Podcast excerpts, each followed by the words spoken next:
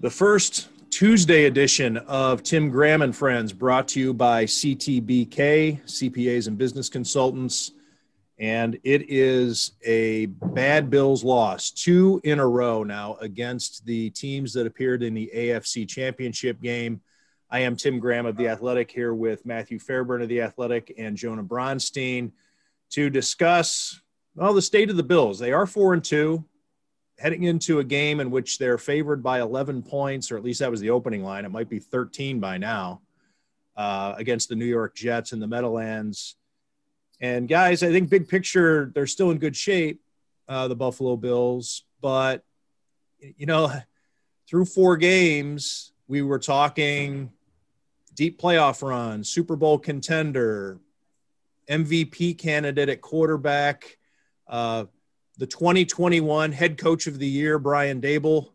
Uh, and uh, now, here after two losses against the barometers of the AFC, um, I guess w- where should uh, where should fans be in their expectations of the Bills? Super Bowl contenders, or as I'm seeing a lot of rationalization this morning on social media, hey, we're, we're competitive, we're we're we're above average, and uh, cool forget forget about these last two losses. We're we're all just happy to be to be good.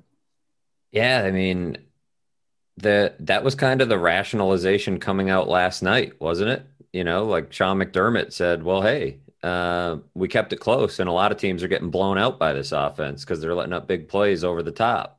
Uh, to which you know it would be prudent to say that last week that Chiefs team had lost to the Raiders team that the Bills beat. So eh, there was some weird messaging coming out about how they had kept the game close and how they were in it at the end and and all this. They lost by nine points. It never felt close. They were almost doubled in uh, total yards.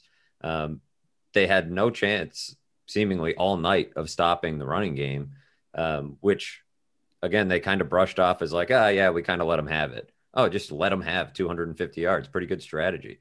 Um, I don't know. I, I don't. I, I, think it calls into question in a serious way the upside of this team um, to have two games against the two best teams in the AFC from a year ago, the two finalists in the AFC from a year ago, and to not really look close in either game, um, to be out coached in both games, out quarterbacked in both games, um, and it, it was uh, yeah, they're still competitive, right? They're still four and two. They're still in first place in the division. They still have a shot to win the division. They're going to be five and two this time next week. Yeah, but do they have it? Do they have what it takes to win in January? Um, there's a lot they have to accomplish between now and when the playoffs start to prove that. To even prove it within their locker room that they can do that. Because sure, they, the season isn't decided in October and they they want to be playing their best football later in the year. But right now, it doesn't appear they have the ingredients to make a deep run in the playoffs. They're now five and six in their last eleven games. So I don't know. It, it, you know, I guess that I guess that kind of points to what you said. Uh, this is why they don't declare the MVP in September. This is why they don't crown Coach of the Year in September. This is why teams in the NFL aren't hiring their next head coaches in September um, because a couple of weeks can change a lot, and especially when you're up against really good teams. Sean McDermott entering the season three and fifteen against teams that made the playoffs in the season that the Bills played them. I don't know which of these teams they're playing right now or that they will play will make the playoffs, but um, 0 and 2 against really good AFC teams. Uh, you can throw the Raiders in, I guess, as an okay team, but they're going to be on the fringe of making the playoffs against the barometers, as you said, they they looked completely outclassed. I think there's, there's an easy way to rationalize this that it was always going to be a tough two game stretch on the schedule against the two teams that were played for the AFC Championship last year. Originally, it was going to be maybe even tougher with that turnaround playing the two games in five days. And they're still in good position for the division, probably better in terms of the competition with New England than anybody thought it would be earlier in the year. If you're when the schedule comes out in March, looking at games on the schedule, you probably have the Bills about four and two right now, and probably don't have New England where they are. And you know, Miami's the wild card and all that. They they're actually ahead of New England in the division and some of the power rankings uh, ahead of the Bills. But you know, it's pretty easy, I think, if you're a Bills fan, to say they're four and two, they lost to two good teams, and there's a lot more wins on the schedule, and this is still going to be a good season. However, if you really, if you look at the numbers, or as you guys do, you're watching the game very closely. It's disturbing the way they're losing, how poorly they're playing on defense, grasping for straws, haven't really found the answer going back several weeks, and they not running the ball. Rushing wise, you know, Football Outsiders DVOA, they're last in the league. There's other metrics where they're a little bit higher, but they're one of the worst teams at running the football. They're really only four and two because of how brilliantly they played in the passing game. Josh Allen coming back to earth a little bit the last couple of weeks. You wonder, can he really carry them? And it's a season that seems to be going in the wrong direction a little bit. Yeah, uh, you know, the defense, uh, one of the worst performances, there are some statistical measures you could take a look at. Uh, one of the worst performances uh, in, I guess you could say, franchise history. It's the first time in Bills history that uh, an opponent rushed for over 200 yards. And, uh, you know, the Chiefs blew right past 200. and also, an opposing quarterback completed over 80% of his passes on 25 uh, uh, on at least 25 attempts. So it's not like we're going back to the 72 Dolphins and Larry Csonka, Jim Kiick, Mercury Morris, uh, and Bob Griese throwing nine times a game. Uh, the Chiefs ran for two. What was the total, Matt?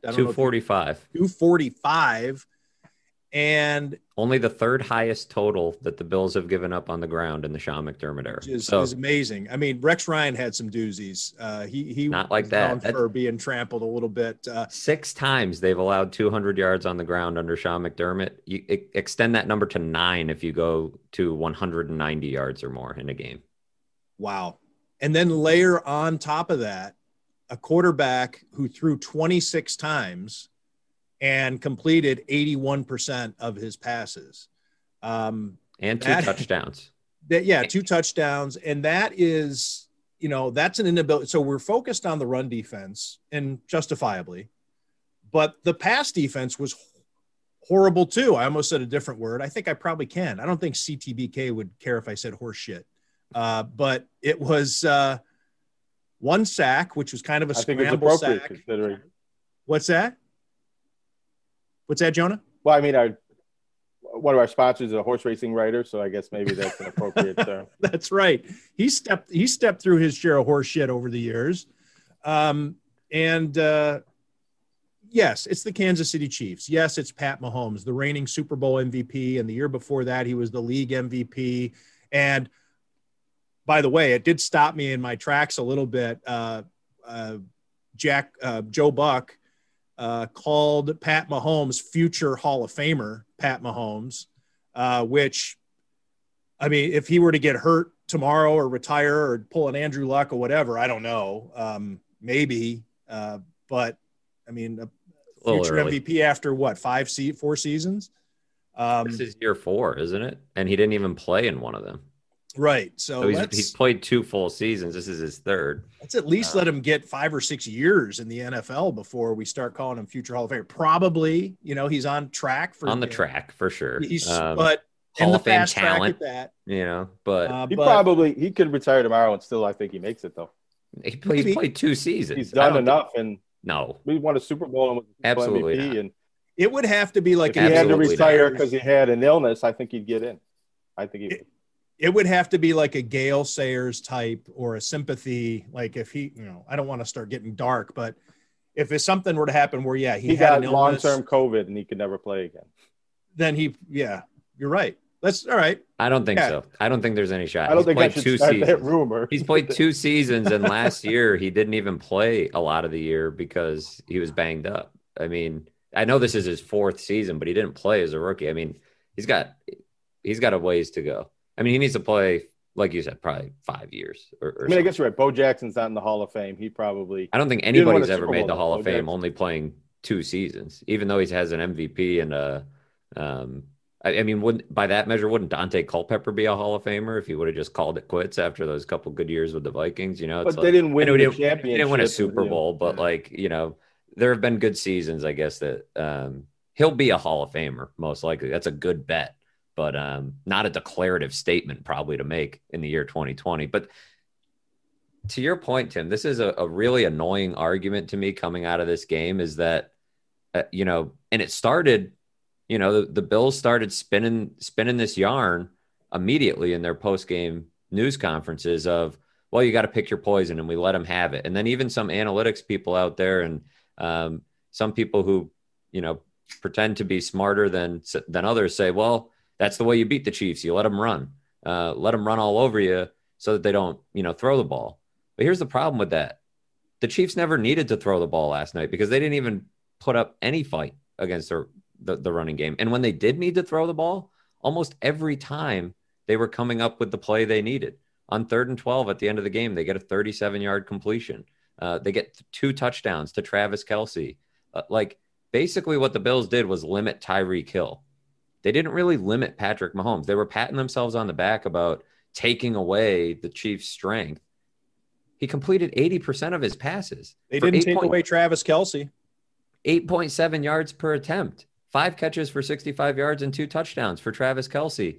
You know, 169 total yards for Clyde Edwards Helaire. Like they never had to throw the ball. So you didn't really take it away. And even when they did throw it, they were they did pretty well. So it's like there's nothing to really pat yourself on the back for. Uh, yeah, oh, we only let up, you know, 26 points. Everybody else lets up 30 or 40. Oh, well, great. Like you still lost by two scores. It was I don't know. It's like it's it was just the weird rationalizing that came from the locker room that I think is most disturbing. To sit there and say, "Oh, you know, like that was part of the strategy, letting them have something on the ground." 245 yards? You just let them have 245 yards? That's the other thing. Patrick Mahomes ran for 32 as well. So the one thing they did well was slow down Tyreek Hill. They shut him out of the game. You know, great job. You know, pat yourself on the back for that. But man, if that's if that's the bar, if that's the the standard that you're trying to set, like good luck in January. I mean, you know, what are you going to do against Russell Wilson in a few weeks? What are you going to do against Ben Roethlisberger? I mean, you know, it's just a weird um, message to to come out of the game with for a team that has supposed to, you know, be raising the bar and talking about this is this is the year they make the run and they're going to win the division and host home playoff games and um, contend with the best and be championship caliber, not just playoff caliber. Like, oh, championship caliber teams don't let up 245 yards on the, the ground that easily with as little resistance as the Bills did last night. I think uh, there's another stat I want to mention. You talked about um, you know, letting Pat Mahomes uh, convert those long third downs. I had this in the Instagram column because uh, I'd looked it up prior to the game. It had been a problem. So the Bills go into the into the game on Monday night having allowed 51% third down conversions, um, which was third worst in the NFL. So that sounds really bad because it is bad. But on third and 11 or longer, the Bills also had given up 50% conversions on third down. So, you know, that number is supposed to get a lot smaller the the uh, the further it, it takes for the the opponent to have to travel on third down to, to move the chains. And of course, last night, Kansas City has two such situations where um, Pat Mahomes need to con- needs to convert a third and 11 or longer, and they got them both. So now the Bills are four of set, four of six, no, five of seven. I'm sorry. All right, let me start again. Five of eight uh, on third down and 11 and longer. Quarterbacks in these situations have completed seven of their eight attempts for 124 yards, no turnovers, no sacks. So third and long, dial up these third and longs. It allows your defense to tee off. It allows you to go after the big play. Whatever it is that Leslie Frazier and Sean McDermott have decided to do on third and long is not working. Sag back, play a little def, uh, prevent defense, uh, guard the chains, you know, play to the sticks type thing. It's not working. Disastrous. And on those, uh, on the first time that uh, the Bills gave up that third and long, it allowed the Chiefs to get out of deep in their own territory. Travis Kelce fumbles uh, right before halftime and gives the Bills a chance to to try the 52 yard field goal. But had they stopped them, uh, on that third down, deep in Chiefs chair territory. The Chiefs have to punt. The Bills have a legitimate chance to drive and put points on the board before halftime. And then the other time that happened when Byron Pringle, of all people, picks up 37 yards uh, to convert a third and long.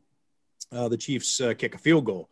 So it's, um, I know we're going all over the place here with things to point a finger at, but it's, uh, you have your kicker missing uh, field goals. Uh, the defense isn't getting it done. The offense can't stay on the field.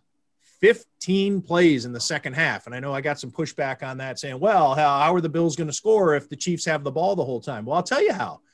Each team gets the same number of possessions. Um, Convert some first downs. Yeah, stay on the field. Um, right. Give your defense a chance to catch its breath. Uh, don't, yeah, don't three and out. Don't, uh, you know, it's, uh, don't throw an interception on the second play of, uh, of the possession when you need to drive. It's, it's uh, it's a collective effort. Yes, this is what complementary football is all about, and they're failing in all three phases. And it there's a significant amount I think that you can lay at the feet of coaching here. Um, to your point on third and longs, the whole thing against the Titans was ah too many third and shorts. That's why the pass rush can't get it going. Your stat points out that third and long they can't get it going either. Also, before the game, they scratch Harrison Phillips and Trent Murphy. Um, not not future Hall of Famers, mind you, but um, pretty good run defenders. On a day when it was raining, if you're Andy Reid at three o'clock and you see Tom Pelissero's tweet, yeah, no Trent Murphy, no Harrison Phillips. Looks pretty. Uh, looks like it's going to be wet out there, and he just runs all over them. Um, it, it tipped their hand in a big way, only to bring in Bryan Cox and Justin Zimmer uh, there's so many layers to that decision. Number one, just being, why are you doing that? Why are you tipping your hand so blatantly at your defensive game plan? Number one. Number two, why are you taking out players who really aren't that bad? Um, they're good run defenders, not great pass rushers. And number three, why? I mean, why do you have Trent Murphy on your team? Why are you paying him so much? Why'd you draft Harrison Phillips in the third round if against the best team in the conference in your most important game, you can't have them in the game. I mean, weird, weird decision. And then at the end of the game, Sean McDermott doesn't go for two. Um, and after was just exacerbated by the question like, I don't have a crystal ball. It's like, no, but you do have, uh, or you should have a sheet that tells you the math in every situation. That and is the crystal ball. Is that the, is that that shows the percentages in all these situations, and when time is left. I mean, somebody in the in the press box or on on the sideline with you has the sheet that has it down to pretty much the second. They have Dennis what the score is, how much staff. time's left. They have an analytics staff. Why? If you're not going to go for two there, why do you have your analytics staff? Oh, because like then you get the ball back. You you mentioned Josh Allen's interception on that that final drive, which it wasn't great, obviously. I mean, you don't want to throw an interception in that situation, but when you're down nine with under two minutes to go, yeah, at that point you're, you know, in desperation mode. Um, if you're down eight with two minutes to go, we've seen Josh Allen come through in that situation many times. So Sean McDermott basically took his team out of the game with that one. Yeah. So the only case in which it's pretty good, I guess, to have the extra point is if you think you can keep the Chiefs off the scoreboard entirely, and then you get the ball back and you're, you know, a seven points, you know, wins it for you. But you really think you're going to keep the Chiefs off the scoreboard the way you've been playing defense? It's just uh, top to bottom, coaching, offense, defense, special teams. It's week after week now, two weeks in a row that all three phases plus coaching have been, um, you know, underwhelming, uninspiring, as our friend Jerry Sullivan would say. You know, Andy Reid, the biggest criticism for him is that he is a poor game manager, that he's got all this talent and he calls a great game and he knows offenses, obviously. Uh, and that has helped him overcome uh, his inability to manage or maximize game management situations. You know, that's his knock. I mean, I don't need to get into that, but he certainly made him proud. He outmanaged the Bills last night. I mean, the Bills just poor management, like you said. Um, reminiscent really of when when uh, Sean McDermott didn't uh, go for two, uh, raising the white flag, uh, similar to against the Colts in the Snovertime game when he chose to punt late in the game. He was playing for a tie when a tie eliminated them from the playoffs, and they got lucky. They got stone lucky on some on a late pass from who was in, even in the game at that point. I can't even Joe remember. Webb. Joe Webb, right? Because you know Peterman had been knocked out of the game. Uh, just you know, LeSean McCoy with an unlikely run um, and saves them.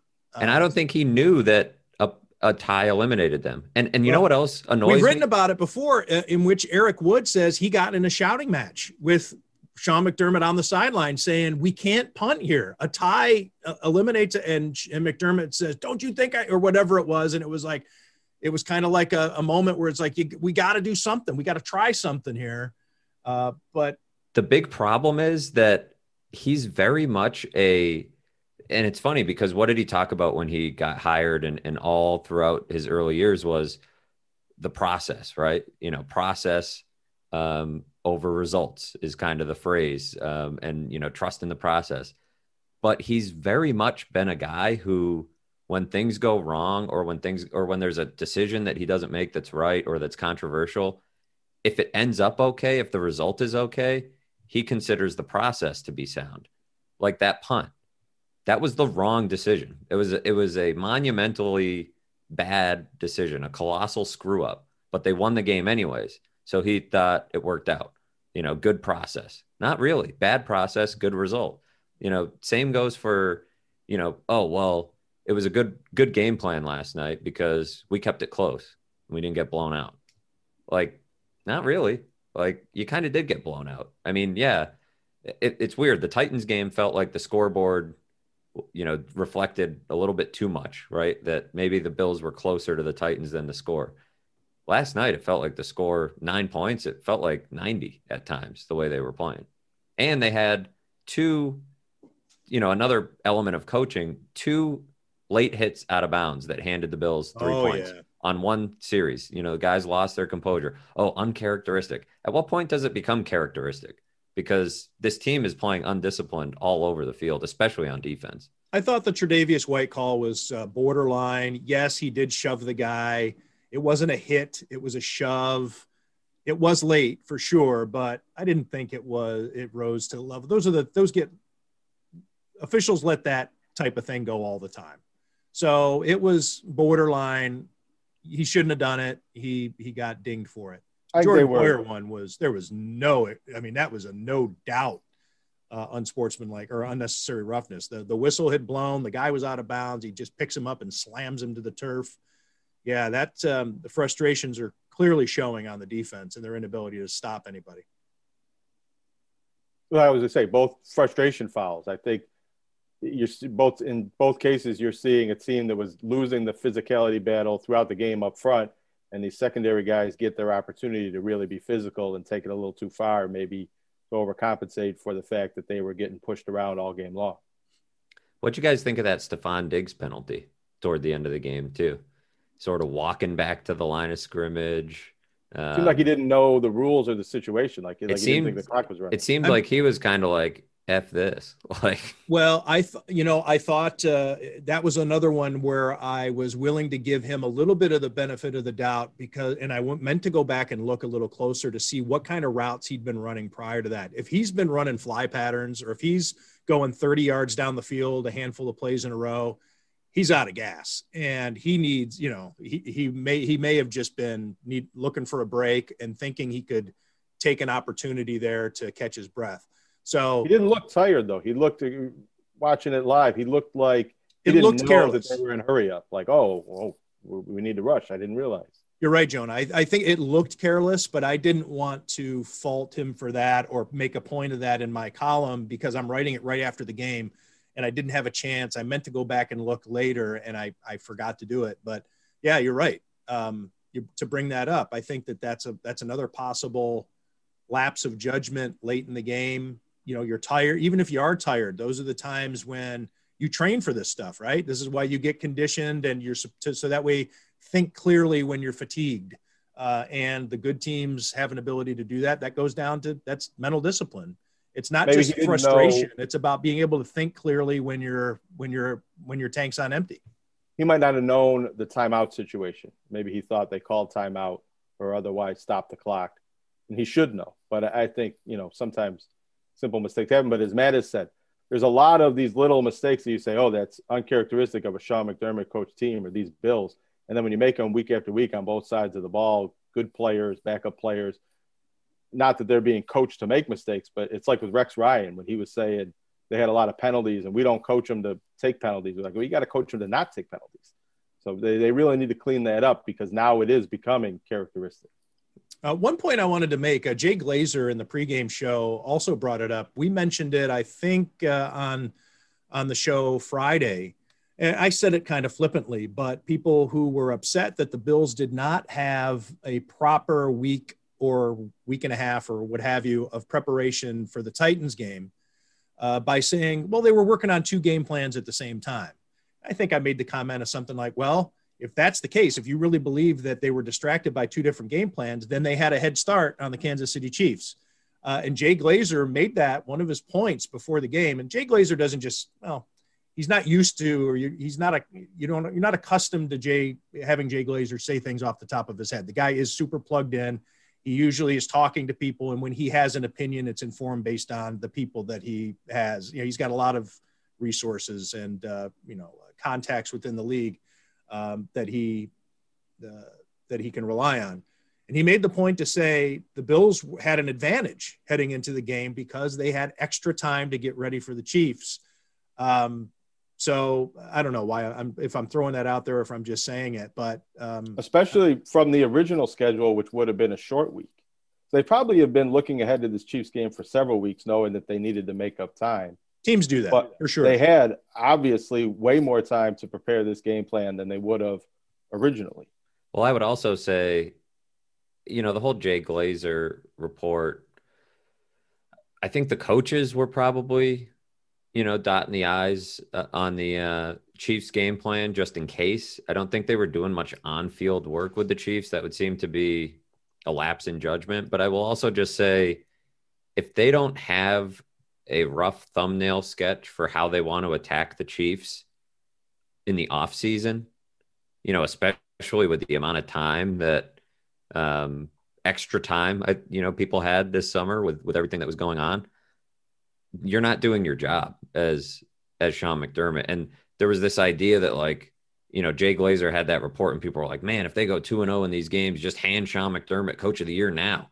It's like as if he's some genius for preparing for the Chiefs. They won the Super Bowl. They're the team to beat in the AFC. He's coached against Andy Reid before. Um, he should know Patrick Mahomes pretty well, even though they haven't played. He made that excuse last night, too. Oh, let's remember, this is our first time playing against this offense.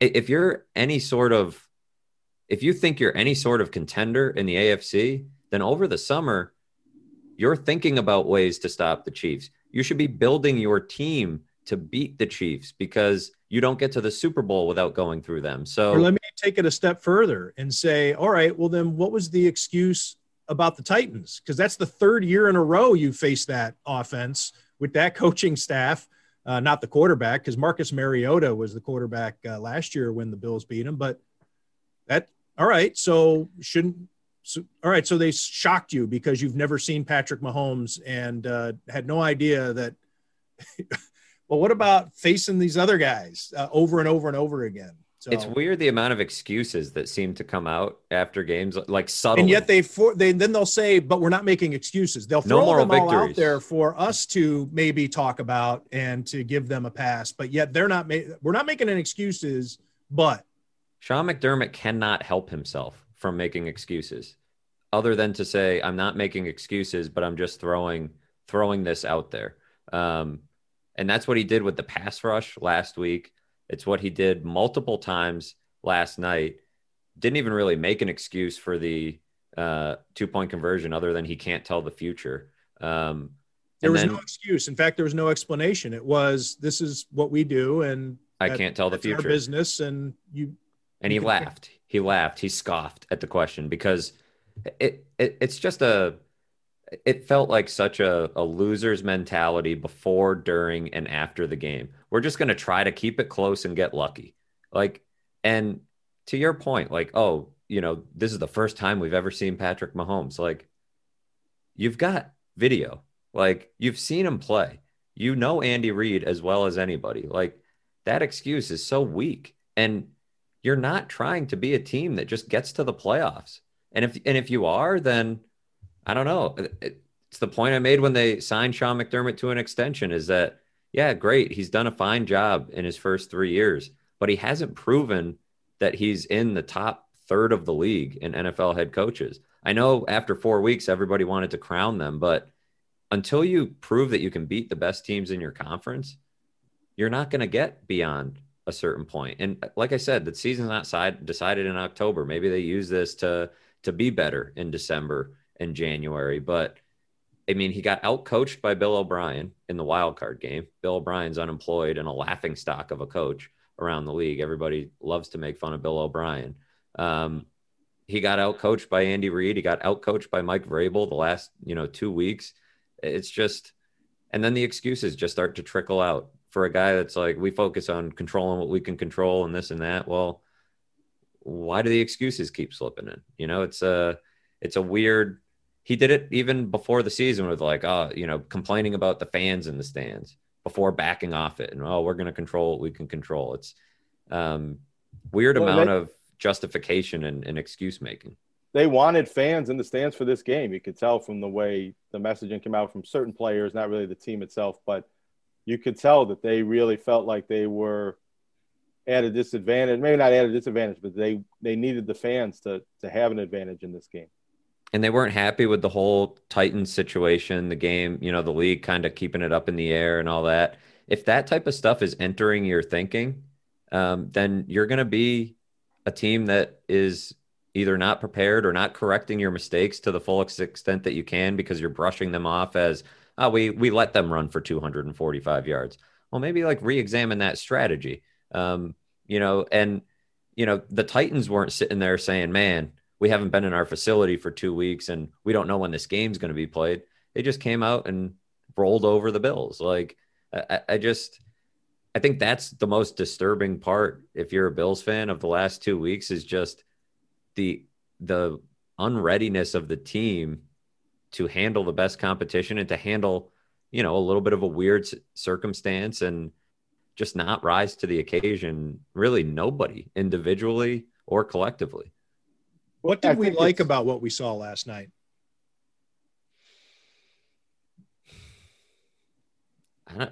was there anything good? He made a couple plays. Yeah, Justin Zimmer did make a few quiet. plays. Got awful I mean, quiet. they took away Tyreek Hill, like, and that seemed to be part of their game plan. You know, they they did they were in the game.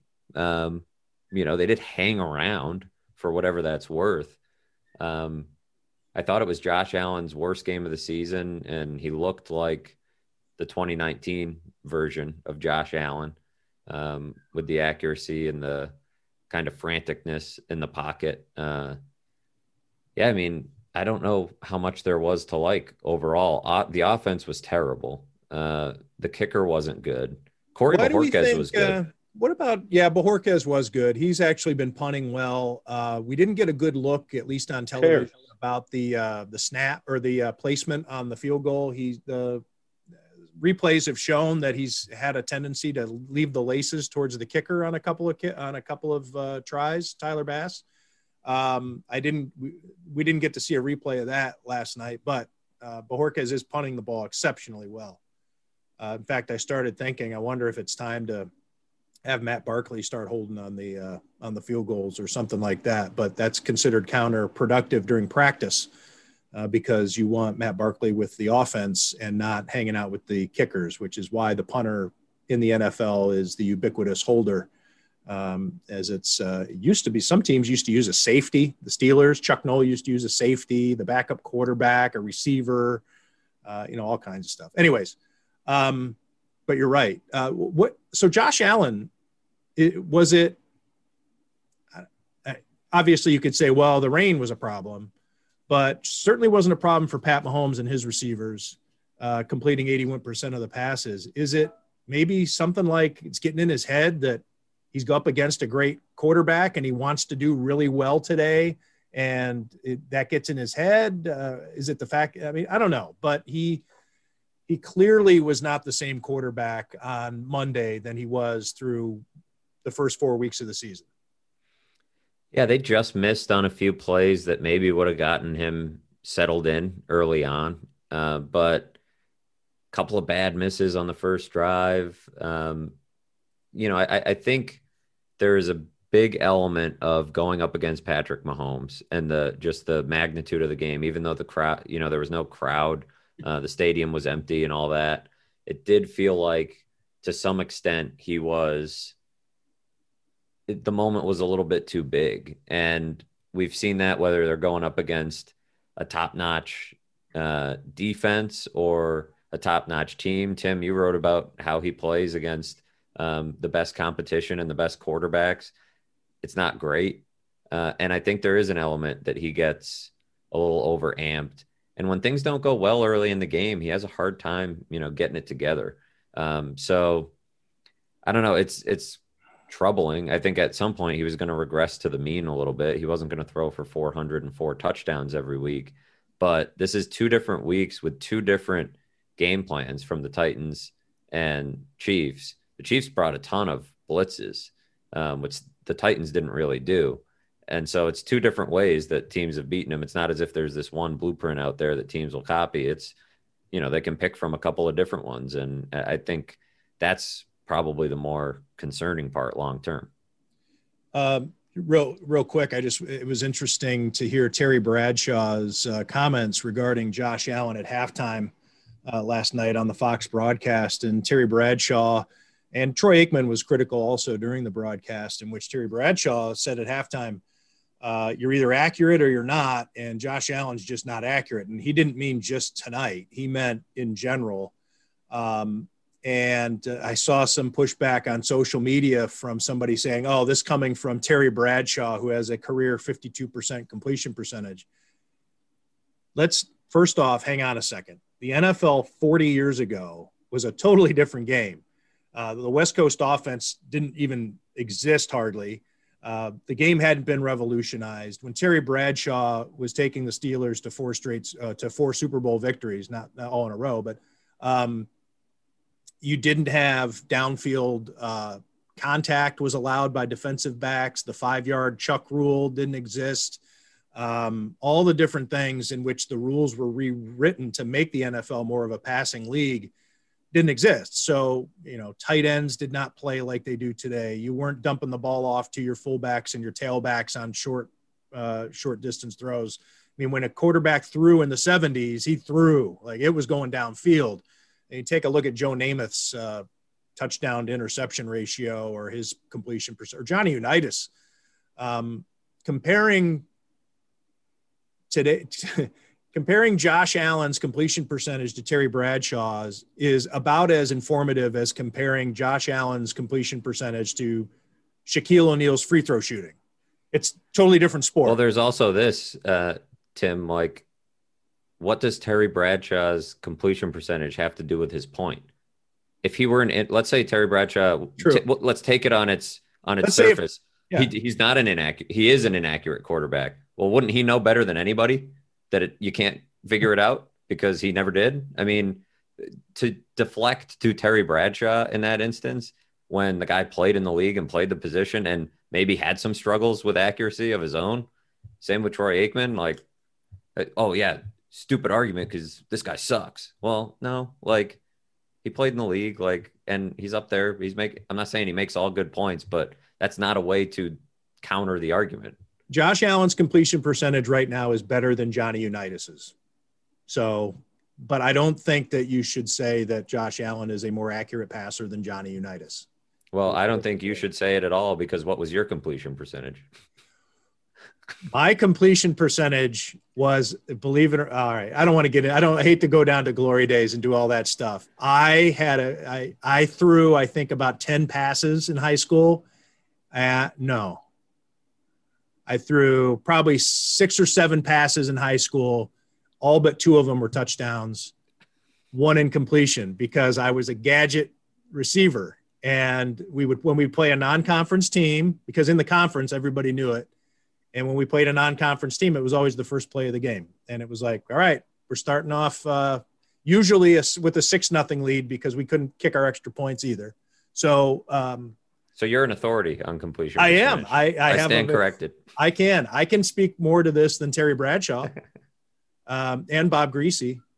Um, anyways, um, before we get to uh, before we close it out here, and I want to bring in Jonah on uh, what's going on with the colleges here. I just want to uh, remind everybody that uh, TGAF is brought to you by Chiampou Travis, Besaw, and Kershner, CPAs and business consultants. CTBK is a leading accounting firm with a growing team of accountants and business consultants with roots in Amherst, New York. CTBK pairs every project with a focus on a human connection between its team and the client for assurance, accounting, taxes, litigation support, advice on acquisitions and mergers. CTBK is available and ready to solve any issue your business faces. For a consultation or request a quote, call 716 630 2400. Again, 716 630 2400 for CTBK. Over a quarter century of proven accounting and business excellence for Western New York and beyond. Um, some news uh, over the weekend regarding uh, the SUNY system and its decision to cancel winter sports uh, for uh, the Division three schools in the SUNY system.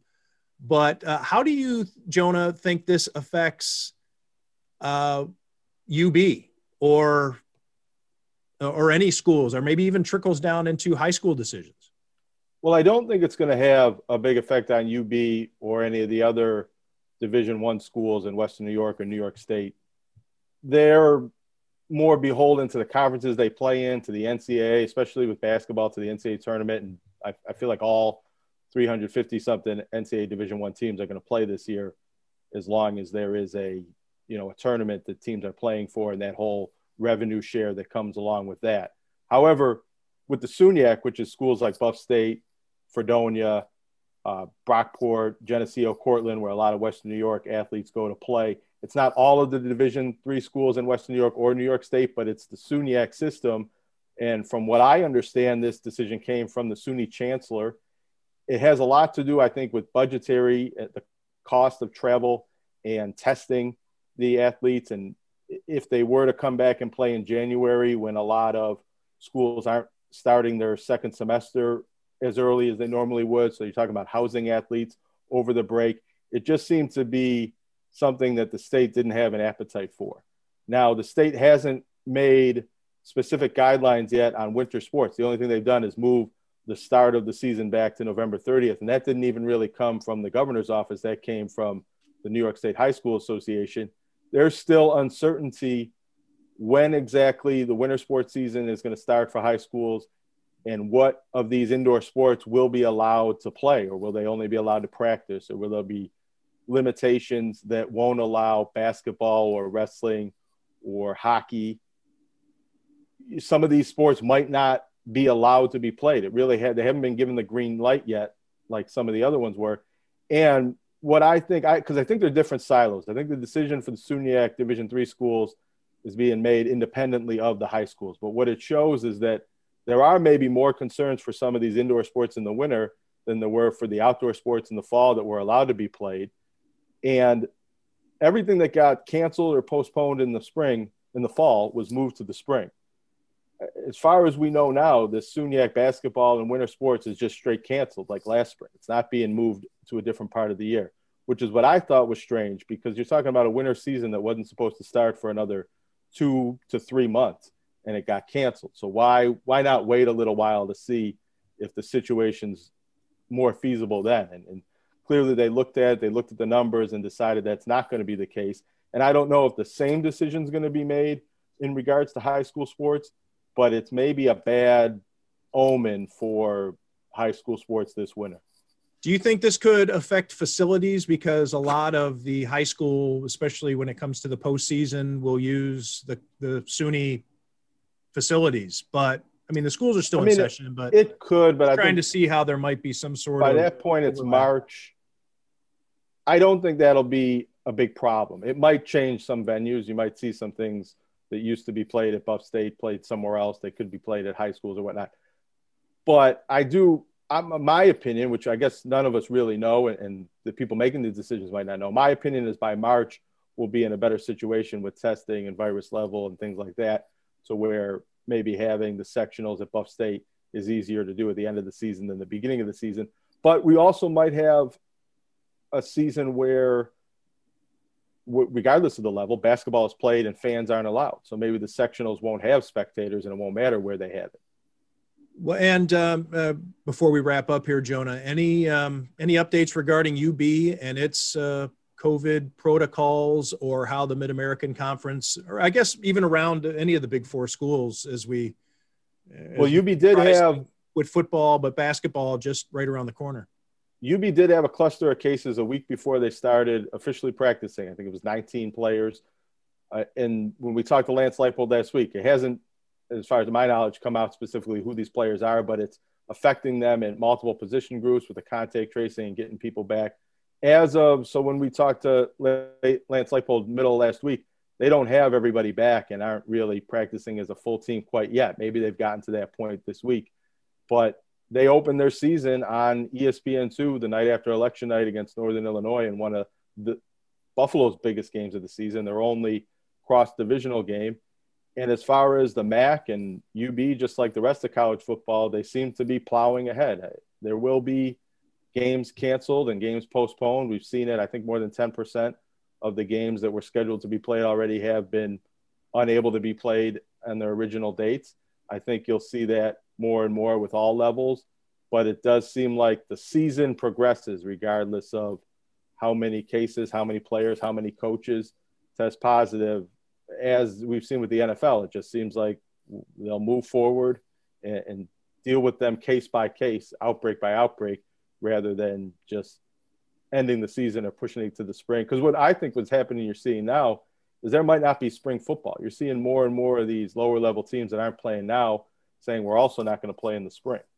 And the MAC was going to have a spring league. Now they're not. So I don't know if we're really going to see much college football this spring. I do think you'll see it maybe at Division three, but maybe we won't because now we're seeing Division three teams not playing in the winter. Maybe they won't be playing in the fall in the spring either. Jonah Bronstein, nobody covers college sports better than Jonah. And uh, so thanks for that update. I, I was very curious as to uh, the trickle down effect to the SUNY, you know, at the lower level and how that might affect. Well, let me ask you got Very a, important. I'm always Yeah. curious in this. So you got your son plays high school basketball or played last year, might continue. He would to like play. to play high school basketball if Sure. they have it this year. Yeah. So how do you as a parent feel about that? Should they be playing? How safe is it? Because a lot of the parents I talk to are more on the side of we want to play. The state is not letting us play, is not letting our kids do what they love doing. And I think you got a lot of that sentiment from the UB athletes and really all of the college athletes. This may be a cop out, but I think I'm okay either way. I think for peace of mind, uh, if they don't have it, I'm okay with it, and it kind of gets me off the hook. You know, um, it's similar to the feeling I had if uh, back, you know, 10 years ago, or well, my son's 14. So let's say 14 years ago, and I wondered, is my son going to want to play football? Do I, what do I think with everything with CTE and, uh, you know, the head injuries and the way the game is, is handled? Uh, do I want him to play? If he wanted to play, it would have, then I would have crossed that bridge when I came to it. He just never really took a, uh, he loves football, but he never had any interest in playing. He's a baseball, basketball kid. Uh, so we never had to worry about it. But I always wondered, you know, if it ever gets to that point. So he let me off the hook by not wanting to play. Um, same thing with basketball right now. If they decide that they're going to play, and with everything that's been going on with the Williamsville schools and uh, how extra careful they've been in trying to reset their rollout or their relaunch, um, I like to think that they have the kids' best interest and safety in mind, and that it would be okay. Um, so, yeah, I think uh, so. That that's a it's it's a cop out, I guess. Uh, I don't have so I don't have an opinion on it, and I think whichever way it goes, I'm gonna let I'm just gonna Probably it's kind of how we are with everything, though. If the grocery store is open, I guess it's safe to go to the grocery store. The movie Yeah. theater's not. I guess that's not safe. With all the safety protocols that I'm sure will be in place. I'm cool with it. Uh, same thing with baseball. We played summer baseball. Uh, there were safety protocols at the at the fields. You know, I coached uh, this this fall because I was able to with no travel, and um, everybody was okay. There was no reported um, cases. Nobody ever heard of anything in the Amherst Youth uh, Baseball uh, League, the Lou Gehrig League there. So, yeah, well, so I, I think I'd be okay with it. Um, I would be obviously concerned, but uh, I know that Matt needs to get going uh, for uh, some Bills uh, interviews, uh, and I'm going to check in second on call those. with uh, Jeffrey Toobin. Yeah, well, I'm going to. I'm going to make sure from now on that I am all my that little white light is uh, not on uh, when I do the things that I do in the privacy of my own home. Um, and I will hope hope to avoid a Jeffrey Toobin incident. Uh, so for Jonah Bronstein of Bronstein uh, Consolidated, for Matthew Fairburn of The Athletic, I am Tim Graham of The Athletic. This has been another episode of Tim Graham and Friends, brought to you by CTBK, CPAs, and business consultants.